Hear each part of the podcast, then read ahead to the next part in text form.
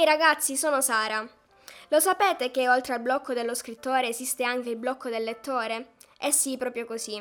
E se siete appassionati di libri, vi auguro con tutto il cuore di non beccarlo mai. E se dovesse capitare, vi auguro che almeno passi in fretta. A me è capitato una volta, terribile. Vi spiego. Il blocco del lettore non è altro che una fase di stasi in cui vorresti leggere, ma allo stesso tempo non vuoi farlo. In pratica ti senti in colpa costantemente perché provi noia solo al pensiero di prendere in mano un libro. Ovviamente per fortuna mi è capitato solo per un breve periodo, ma vi giuro che è stata tosta uscirne. Avevo tredici anni e mi sembrava non finire mai questo blocco maledetto.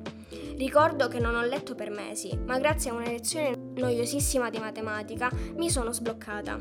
Come? A scuola nelle ore pomeridiane a volte era permesso prendere un libro in biblioteca e leggerlo in classe. Fu così che, distrutto da quella lezione, presi in mano Cuori di carta di Elisa Puricelli Guerra, un libro che si potrebbe definire un romanzo epistolare con un pizzico di fantascienza dentro.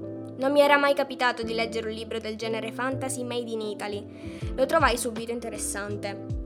La trama è basata su due ragazzi che però non si conoscono. Tutto avviene attraverso lo scambio di bigliettini, iniziato quando il ragazzo, che chiameremo Dan, perché entrambi i protagonisti non si firmeranno mai con il loro vero nome, ma con il nome di fantasia, trovò in un libro della biblioteca della scuola il primo biglietto che era stato lasciato lì da una ragazza, che si firmerà Una. Lui decise di risponderle, lasciandole il suo biglietto, sempre nello stesso libro, alla stessa pagina. E da qui inizia la loro conoscenza. Anche se si scrivono, loro non si conoscono, non si sono mai visti e decidono di non vedersi, tanto che a un certo punto, per evitare di incontrarsi, stabiliscono che per andare in biblioteca dovranno alternarsi in ore dispari e ore pari. Questo perché le loro lettere diventeranno molto importanti per entrambi e la paura che dopo essersi conosciuti magari potevano non piacersi l'un l'altra era troppo grande.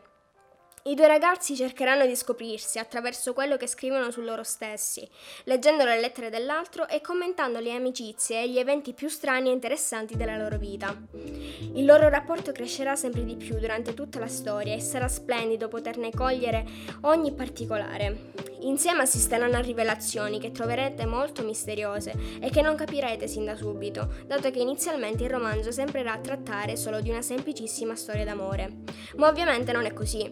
È scritto in prima persona dal punto di vista alternato di entrambi i protagonisti. Questo libro mi ha sorpreso e affascinato sin dalle prime battute, un po' per la sua forma, chiamiamole pure epistolare, un po' perché, ancora una volta, tratta di protagonisti miei coetanei. Ricordo di averlo letto con passione e con curiosità, alimentata soprattutto dal mistero che aleggia e spinge il lettore fino alla fine del libro, soddisfatto di aver letto ogni singola pagina. Nel libro, infatti, non assiste solo al crescere del